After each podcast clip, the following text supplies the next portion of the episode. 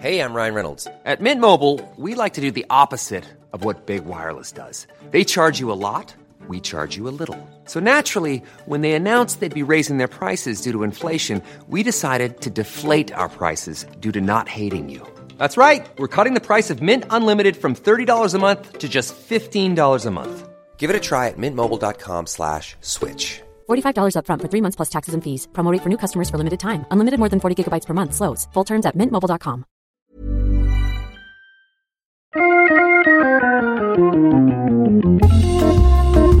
to Wood Talk. Now, here are three guys who put the fine in fine woodworking Mark, Shannon, and Matt. All right, what's happening, everybody? It is show number 561. And on today's show, we're talking about choosing a smoothing plane, tung oil finish problems, and face frames frist.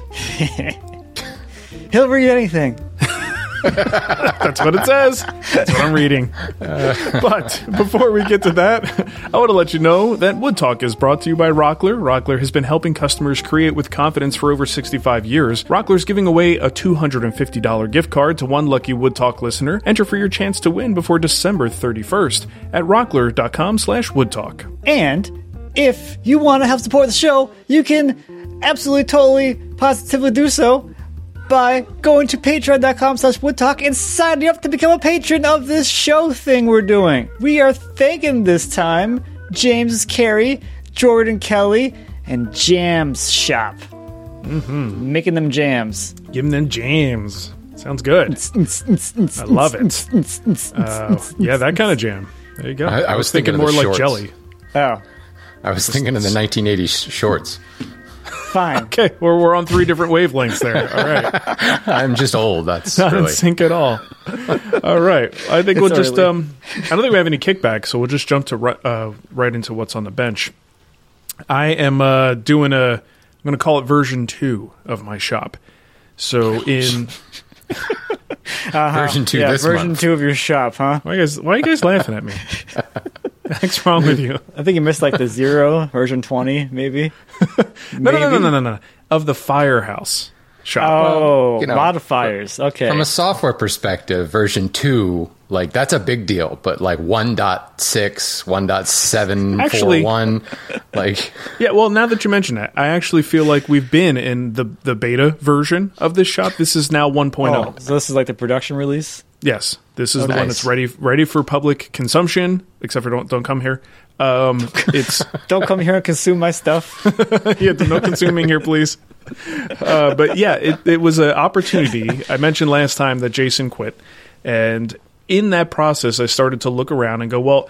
We just got functional. The whole point of, of him helping me in this first year was to make this place safe, functional, and to make it so that I could build stuff. And we got to that point. But there were still some things that were like super frustrating. You know, that one tool that there's just no outlet nearby and you have to leave it unplugged. And then I have to go and plug it in. Or like two tools that have to share a leg of the dust collection. So I'm constantly swapping those out. This is stuff that just pisses off people who have small shops and have to roll around their tools. They don't want to hear this crap.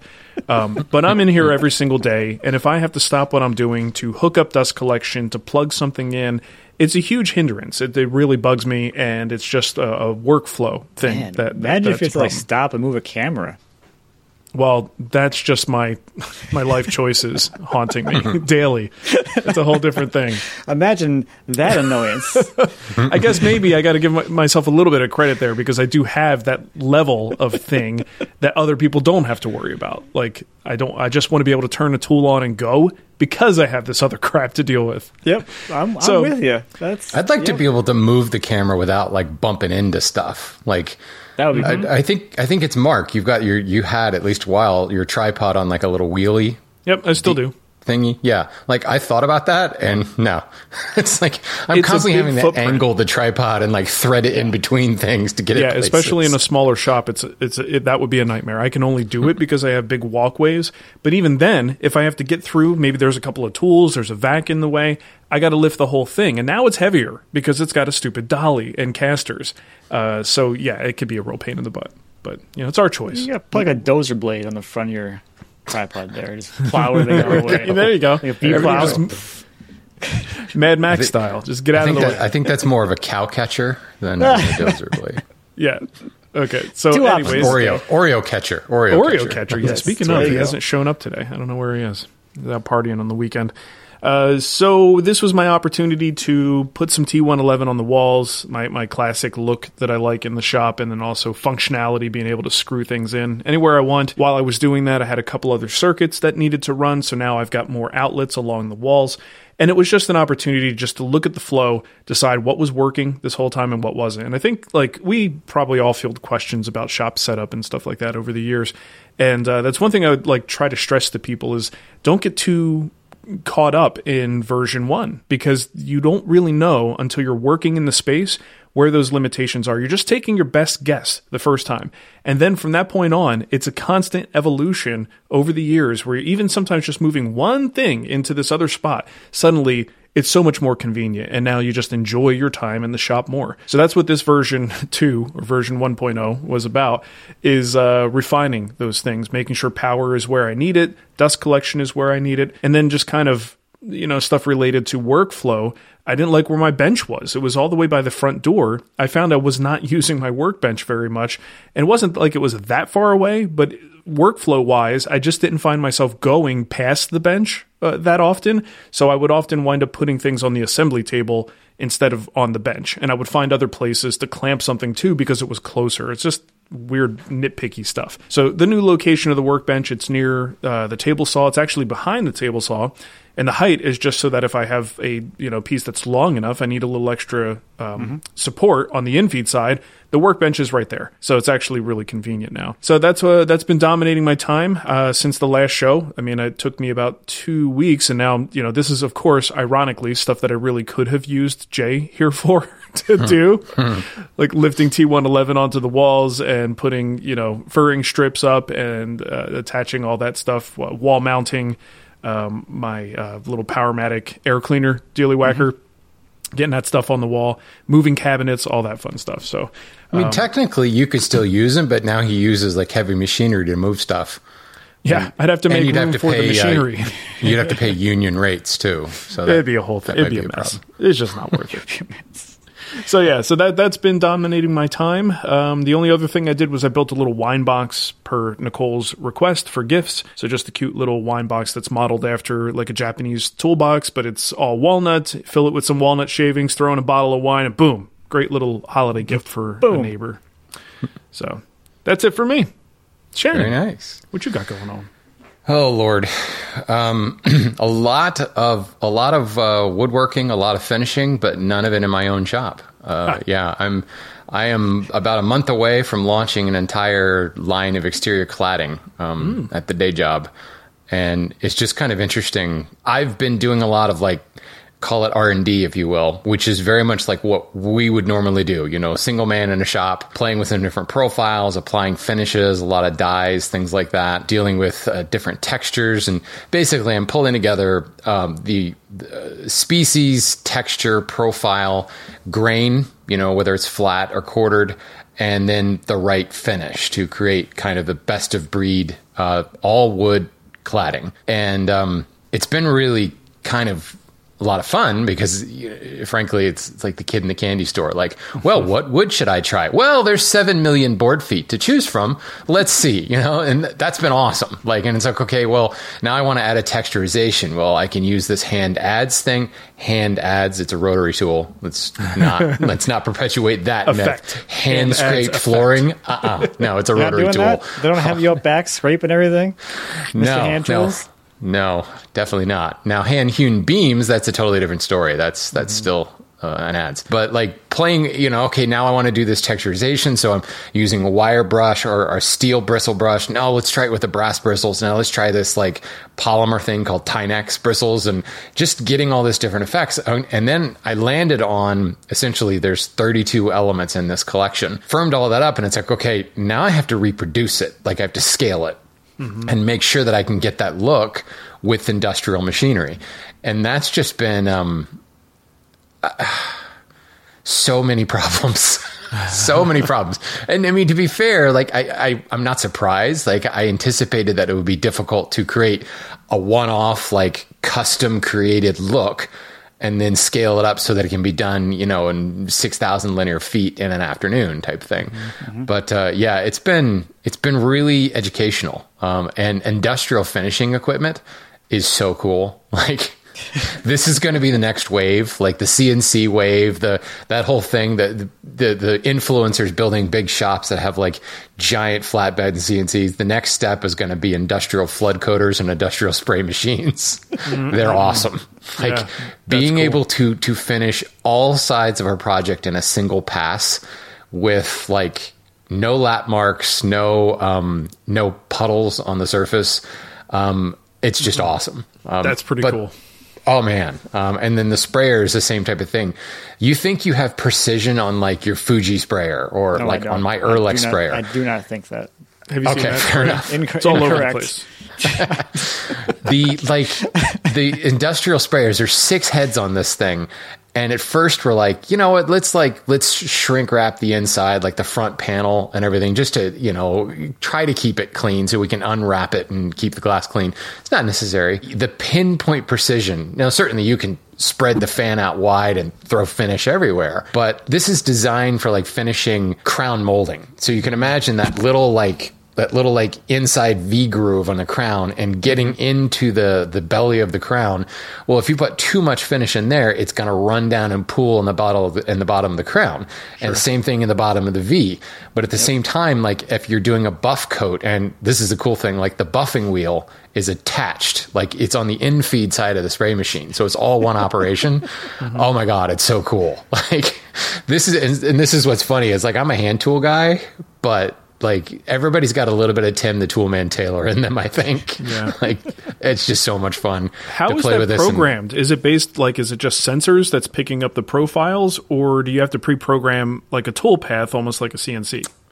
Uh, none, none of the above. Um, that is possible. We didn't do that. Um, It's manually set up. Um, So e- essentially, the the sander we have it's a, a four head sander. So and each one of them is independent. So you can turn one, turn one off. So you have different profiles on the on the wheels on the the flap sander itself, and you can position it laterally. You can raise it and lower it. And by choosing the right wheel, like some of the wheels are just you know straight across the bottom. Others are kind of sawtooth shaped, and you can move it laterally to get one of the pointed bits down into the point of it. So Okay. yeah, there is there is setup certainly, um, and that's it's actually the other part of this scalability thing is if we're going to do this profile, like how much.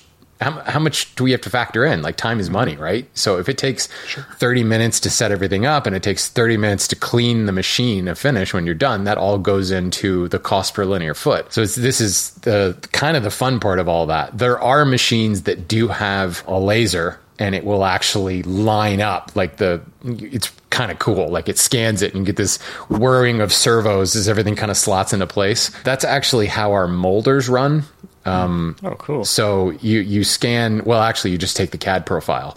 Um, and it kind of like you load in the cad profile and zzz, zzz, everything's like clicking into place. We still end up running a test board to make sure that things are good and you're not getting burning and stuff like that. But yeah in, in this we're we're we're air quotes low tech here. Like you position everything.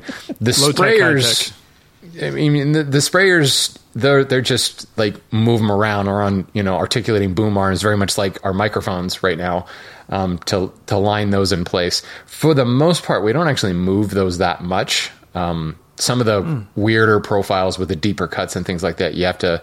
Um, you don't really move the arm, but you adjust the flow and the and the the pressure.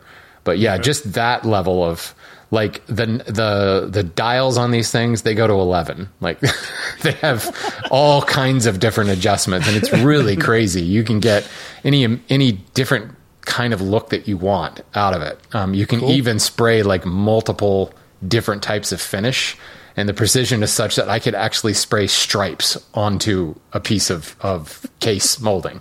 Why? I don't know why you would ever want to do that, but 'Cause you can. Yeah, it's pretty it's pretty nuts. But then there's the whole other aspect of commercial finishing. Stuff that technically is available to the general public, but unless you're buying it in thousand gallon drums, you can't get it, you know. But then there's also some that's specifically OEM finish. It's like slightly different formulation. Maybe it'll have a slightly different viscosity. Some instances it's missing a polymer or something like that, and it's meant to be top coated. But the quick drying nature of a lot of these finishes and the absorption is ridiculous. Mm-hmm. Like there's an oil I'm working with that you don't have to apply it to both faces, and it's freaking me out because it's like the board's got a cup if I don't do this.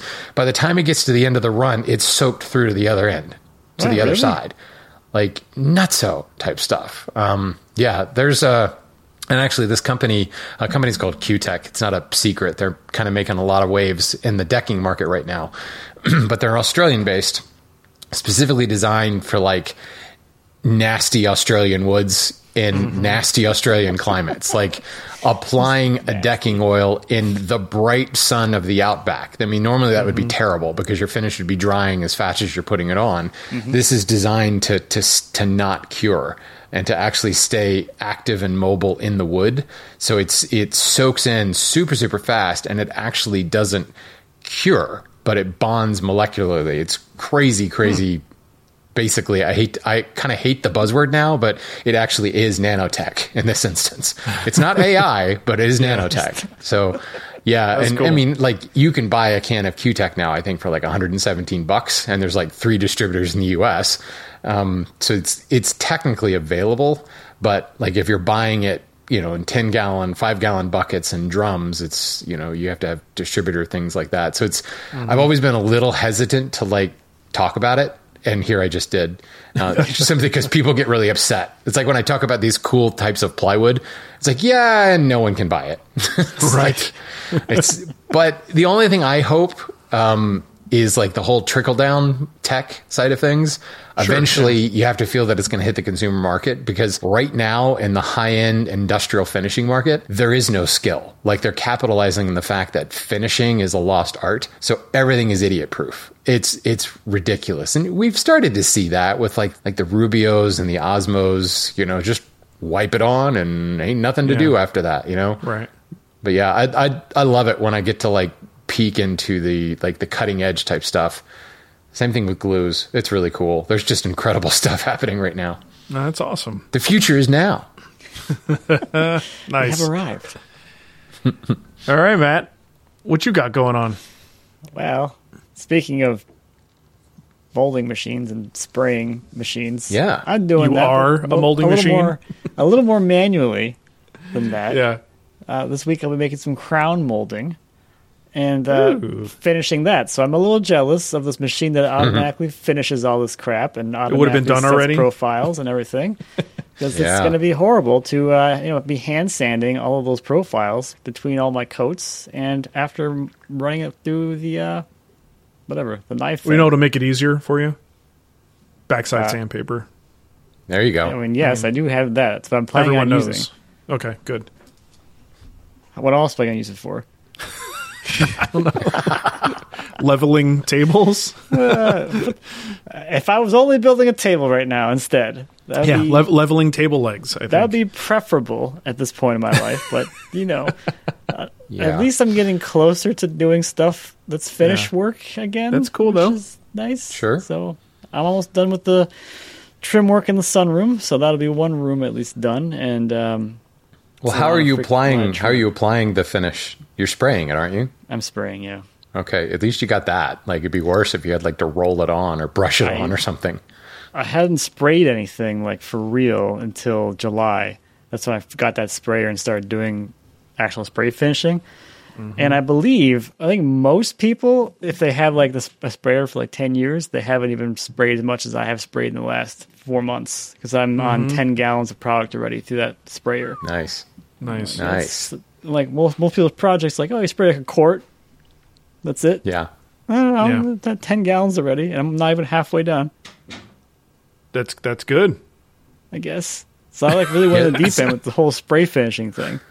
Yeah. See, Matt, this is why millwork houses like the one I work for exist. Like only idiots try to do that level of oh, job. all I'm well aware of how idiotic I am. I, I never said I was smart. but you're gonna have so much it is nice to custom make every piece to fit, spray Yeah. it, and then install it, and it fits. That's Sure. that part's kind of nice. Yeah, that's There's good. a lot of weird stuff. What are you doing for um like are you I know I've seen video of you spraying outside. Obviously getting colder now. What's your spray I still, situation? I still do that. I spray outside and my drying rack's indoors. And you bring it back in. Yeah, I just spray it Okay. out, bring it apart out, set it down, spray it. I wear my nice big thick gloves, my insulated gloves, and I spray my parts, and I bring them back inside. Nice. dry. Good You plan. know, the the cold while you're spraying is not causing problems. Not yet, because the pieces themselves are warm. The finish Oh, right, itself right, is kind of warm. right. Yeah, you just got to be So fast. and it's pretty You're quick. I mean, it's not like I'm out there Nice. like looking at it. I'm like, it's it's, it's fast Yeah. enough where the cold doesn't seem to affect it. And it's not that cold yet, so we'll see how it really gets when it gets really cold. But Yeah. Yeah. um, so far, it hasn't No, been no. an issue. As long as the boards are fine. That's I forgot about that part. Yeah, yeah, I've, I good. did that in Denver a couple times, and this like as long as everything is warm when you get it out there, you bring it back in pretty soon. It's uh, no ill effects. Mm-hmm. it's more like for me. you know, you're, you're you get cold. Yeah, Yeah. right. Oh, did get, sorry. This just reminded me. Sorry, I'm going to go back on this little rant. We have a drying room now too. Like God, of course you Oh, it's nice. awesome. It's a UV drying room where you bring the lamp. The, the like I don't know. It reminds me of like a dentist office where everything's articulating and comes into place, and it's like it's warm. But it's more of like if you stand in there while it's on, you start to feel kind of sick because it's like sucking the moisture out of your body. Like you need some chapstick.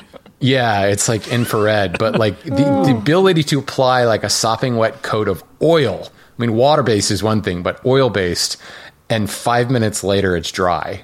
It's That's just crazy. awesome. So that's not right. I need, some, I need something like that in my life. Yeah. Sorry, sorry. I, I so rarely get to talk about stuff like this. It's usually you know one hand plane pass at a time. So yeah, Oh, people okay. people are now like don't know what to to do when they talk to me. Yeah, That, is that the problem? Yeah, that's it. That's it. You've That must be identified it. Oh man. All right. Well, you guys know who else uh, doesn't have a good transition for the mid-roll ad? Ha! Good one. Me. You know who else me. is difficult to talk to? No. Not Rockler. They're easy to talk to. That's They're, true. Uh, they got some professionals there. They got that helpline thing. You can call them in this chat for no reason. They do. All right, so we're going to focus that. a little on gift giving. You guys know it's Oh, uh, that getting, kind of helpline. Oh, Oh, it's getting to be that time of year. You guys stop talking now. Um, oh. Oops. It's actually you guys are going to like this. You're going to want to hear this. Rockler is your go-to source for building your holiday wish list. Don't, don't go on Amazon. That's stupid. Go to Rockler. Set up your wish list there. From router tables to power tools to clamps to custom branding irons, Rockler has a wide selection of hundreds of new products to choose from. And if you're not sure exactly what you want, you can never go wrong with a Rockler gift card. Find the Rockler gift giving guide, plus great Black Friday and holiday deals at rockler.com. That's going to be coming up soon. Black Friday Scary. shopping, baby. Terrifying. Rockler, I know you're listening. There's your new marketing ploy. Don't be stupid. Go to Rockler. Don't shop other places. They're stupid. Uh, yeah, you can quote me on that one if you want to. It's fine. Okay, thanks, Rockler. Always Mark appreciate it. says, "Don't be stupid." Yeah. Probably the, Okay. the weirder ad reads we've ever done. Well, you know, Felt a little off today. sometimes that's how it goes, Matt. You know. You want to do another take? You good? We gonna keep rolling?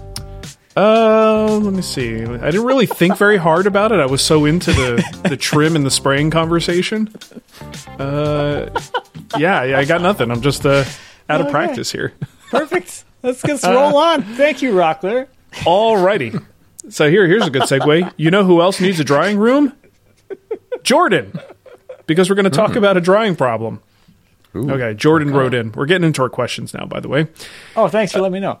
Yep, just well, you and the audience. Um, Oh. he, Jordan says I recently watched a series of videos on Mark's YouTube channel about cutting board finishes and tung oil finish. They were all super informative and entertaining. I was immediately excited to use tung oil on my next woodworking project, and I did. I did two applications. Hopes 100% tung oil on my project. Each application spaced about 24 hours apart. I also followed Mark's procedure. From the video, aka I did not use the flood treatment, I kept the project in a non climate controlled garage for about 48 hours after the last application. I noticed when I handled the project, I found oil on my hands, so I brought it in to the house for another 24 hours, but I still found oil on my hands when I touched it. Should I be expecting the oil to harden and eventually no longer leave oil on my hands when the project is handled. Any other advice uh, when using tung oil as a finish? So you guys um, see this project here, Shannon. If you when you do the show notes, if you could just pull this photo in there so people can see it. Does that look like pine to you? Yeah, Yeah, something- radiata pine. like that. Yeah. Okay. I thought it was radiata. pine. Okay, so just a couple of red flags here for you, Jordan. I can't be 100% sure, but just a couple of red flags. First of all, when you use uh, an oil like this, pure tung oil, long drying times, and I find that if you use like a softer, potentially resinous wood like pine, it might even be worse, right? Just because it just does it's not as uh, likely to dry as fast. Maybe it's even more thirsty. It's going to absorb more oil a little bit deeper, which means that inc- uh, also increases your cure time. The biggest red flag for me is it's an un, a non-climate controlled garage. Now you don't tell me what those conditions are, how humid it is, how cold it is where you are right now, but oil really wants fresh air and warm temperatures to cure, and also a dryer. You know, so if you have if you have a drying room like Shannon does, um, that would certainly have helped in this case. To be Uh, clear, other- I don't have the drying room. You have access to one. there we go. Yeah. You can walk by it while other people use it. That's something. Yeah. It's still something. Wave through the little window. yeah. So so that's a thing. Where you place the project is actually huge because oils like this kind of oil, they don't really cure in in the the time frame of hours. You're looking at more on the course of days and weeks for cure time for this kind of oil. So saying you had uh, 24 hours between coats means you probably, especially in an un climate controlled or non climate controlled space, you just put uncured oil right on top of uncured oil. So sometimes it's better to leave a little bit more time between those coats to give that first coat a head start on its curing process before you wet it down again. And the fact that it's non climate controlled two days, I don't think that's really very much time for the oil to reach any kind of a cured or dry state. So I think leaving it in the house now is your best option. It will get there. Don't apply more oil. Just kind of leave it and let it sit. If you have a nice warm, dry place, laundry room or something like that, where the I don't know, maybe the smell might bother somebody, but pure tung oil, I don't think it, it doesn't stink that much, and that looks like a small project, so I don't think it should be too bad. But keep it in the house, keep that warm temperature going, and it will eventually set up and cure. Stop touching it though, because you're getting on your fingers and you're probably smudging it. Stop touching it. Stop touching it. Um, but yeah, that's the that's the thing. Oils. That's just kind of how it is. title. Show title. Stop touching it. Okay, there we go. Here, somebody write that in the top.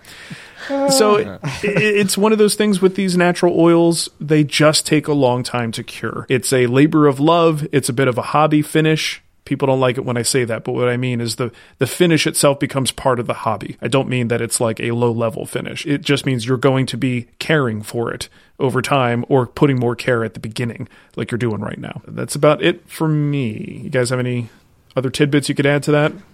Or you want to go to um, Shannon? I mean, certainly that particular pine is also like I don't want to say thirsty, but it's it's well, yeah, it's thirsty, but that's also a fair bit. Um, and, and Mark, you can probably correct my science here, but when radiata is is prepared and shipped all the way from New Zealand, a lot of times there are chemical bonds that are actually broken, and the extractives kind of are are like actively seeking something to Something bond to with. bind to. Yeah. um, and uh, that's one of the reasons it comes across super super thirsty. But there's also a fair amount of resins that actually chemically react when you use a natural oil, whereas there's synthetic oils and stuff on the market. This is an organic natural oil that is actually reacting to the extractives in the wood itself, and it's actually creating like more oil. It's kind of crazy. This is really really common with like you know, uh, tropical jungle woods and things like that, where the, the tannins and the extractives actually come out. They're drawn out by a natural oil, and it just takes for flipping ever for it to tack up because it's almost like it's it's it's creating it's sucking more oil out of the wood itself. So like you put on a quart and there's two quarts of oil on there somehow. It's magic. it's like when you rub an Italian's forehead. Yeah, Oil exactly. just, Just, comes just right like out. that. Yeah. But this is this is something that's also pretty common with radiata pine, simply because of how it's dried and all that fun stuff. Yeah. So Okay. anyway. Good deal. All right, you got a uh, little book to read here.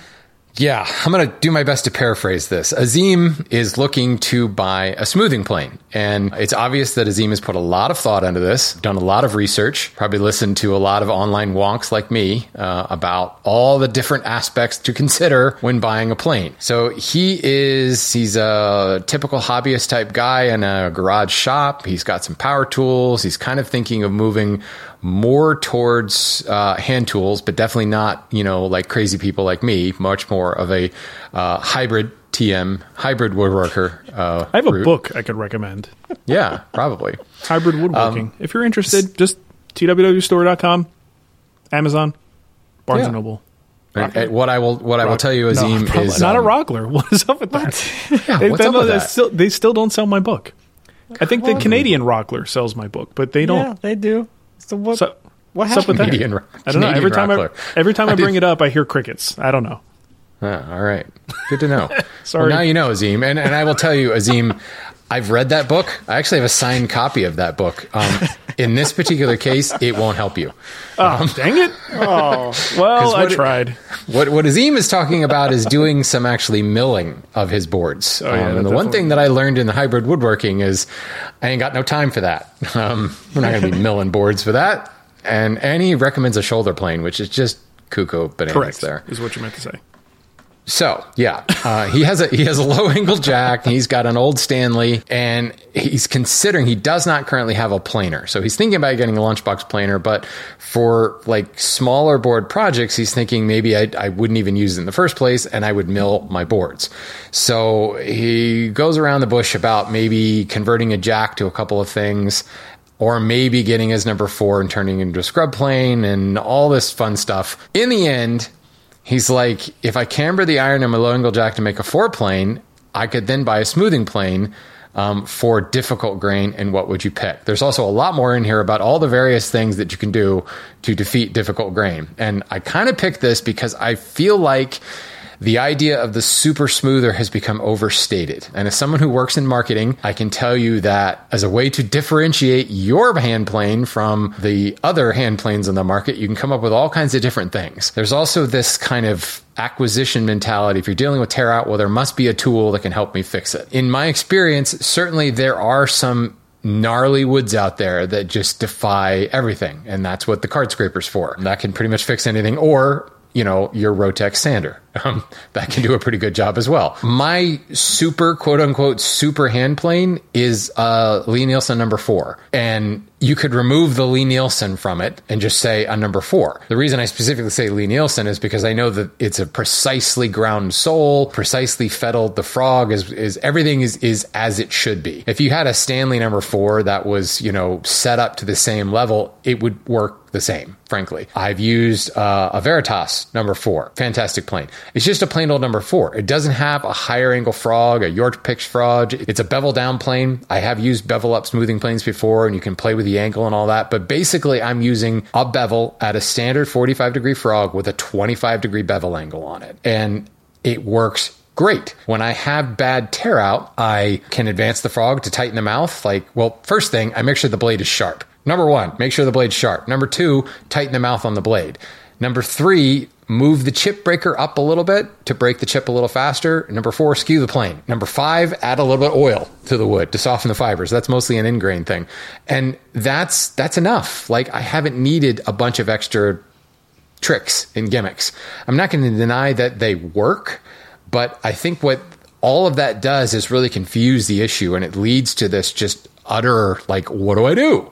Like and you you see people that have six different smoothing planes set up for all these different situations and 9 times out of 10 it's just overkill.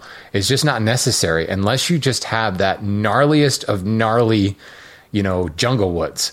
And I'm not even referring to like the figured stuff because I, I, really have not had problems with, you know, heavily fiddleback maple. Granadillo, now that's a tough wood to plane, but It's know, I, I think so much of the time we're so focused on all these other extra steps, and there's just tuning of the plane and a little bit of technique. It's going to fix that. Long story short, any number four should do the job for you. If you want it to work like right out of the box, that's when you consider a more premium supplier like Veritas or Lie-Nielsen. Actually, hey folks, they sponsor the show. Bench Dog Planes by Rockler. I have one. Works great. Worked great right out of the box. Um, I'd say the same thing about WoodRiver from the other Rockler.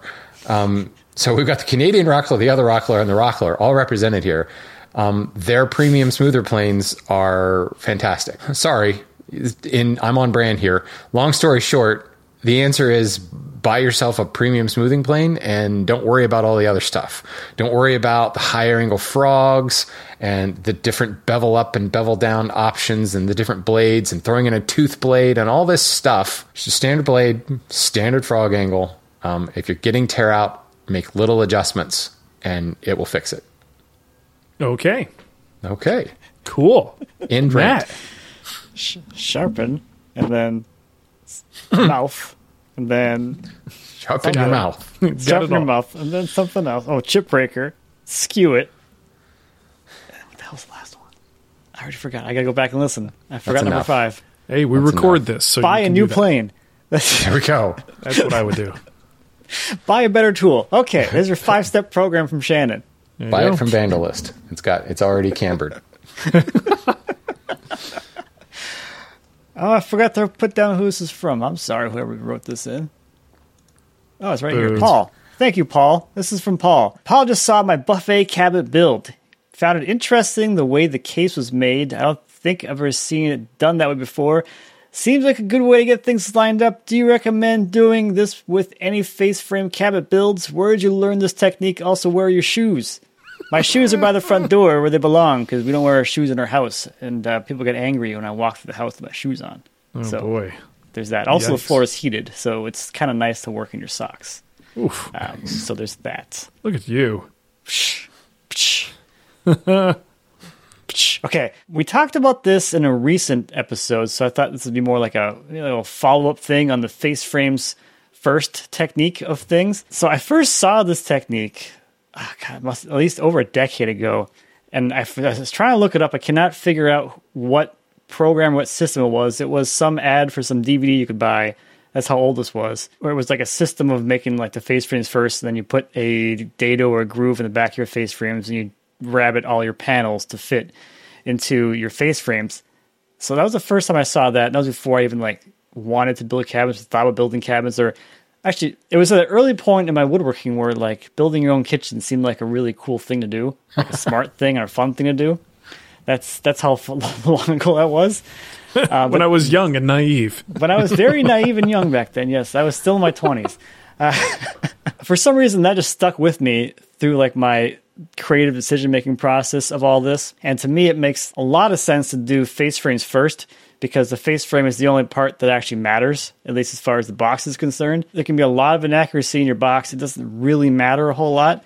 But if your face frame is wrong, the whole thing is wrong. That's my perspective on how it all worked. The other big advantage that I mentioned last time with doing the face frames first is that I can bring the face frame into the space and confirm that it's right. So for someone that hasn't done a really hasn't done any cabinetry, any built-in, any kitchen fitting, my level of confidence is like at the floor. So being able to actually like see it and be like, okay, this is actually going to work. When I make this add all this plywood to this thing, it'll still fit the space and it is the right size for everything it needs to be. That's probably less of a concern if you're doing a, a less fully built in custom kitchen than I am. If you're doing stock sizes and you're laying out into an open wall you're going to go into drywall, and if your cabinet run is an inch or an inch longer, an inch shorter than what you was supposed to be, doesn't really matter.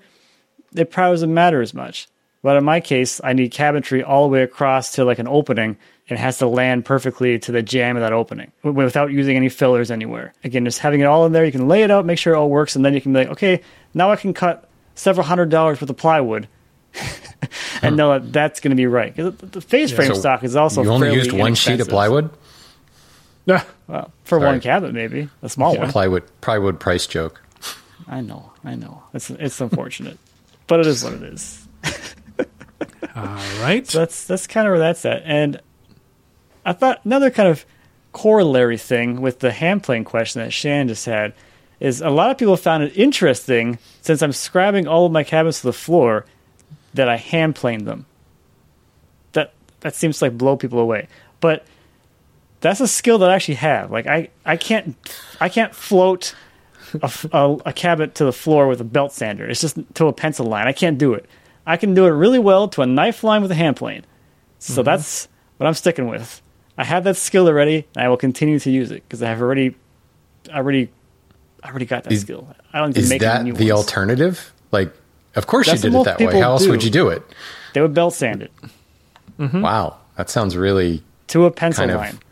throw it, you know, throw it against the wall type tactic there. I don't know. I, I mean, I, mean, guess to there are people who are really good with the belt sander. So I suppose. And every time I use it, even though it's got that platen on it, I still get it still kind of like rounds the, the edges over a little bit, so you get this Yeah. sort of undercut thing going on, which I, I'm like I'm not that mm-hmm. into. I don't know if it's like I say carpenters, but they just so used to using pencil lines. Having a knife line though, like you know when you're there, like that edge phrase. You know you're perfectly there. There's no guesswork of like, oh, am I am I into the pencil lead now? Did I just barely touch the lead? No, you, it's the line. You hit it. It phrase. You're done. You're there. That's it. It's just a furniture maker to me, I guess. Trying to again use the skills I already have to do these installs. Preach it, Mm-hmm. preach it, brother. Nothing wrong with that though. it's fine. You get it done. And that's Well, the good part I actually like. Like I don't want to build. I don't want to paint this crap.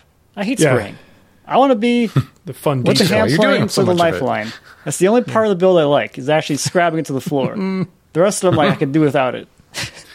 Everybody walks in the kitchen. You're like, see those down there? I did that. Oh, it's perfect. It's like that. right on the, It's perfect. Did that with a hand plane all the way across. How's that make you feel? Pretty good. How's that make you I feel?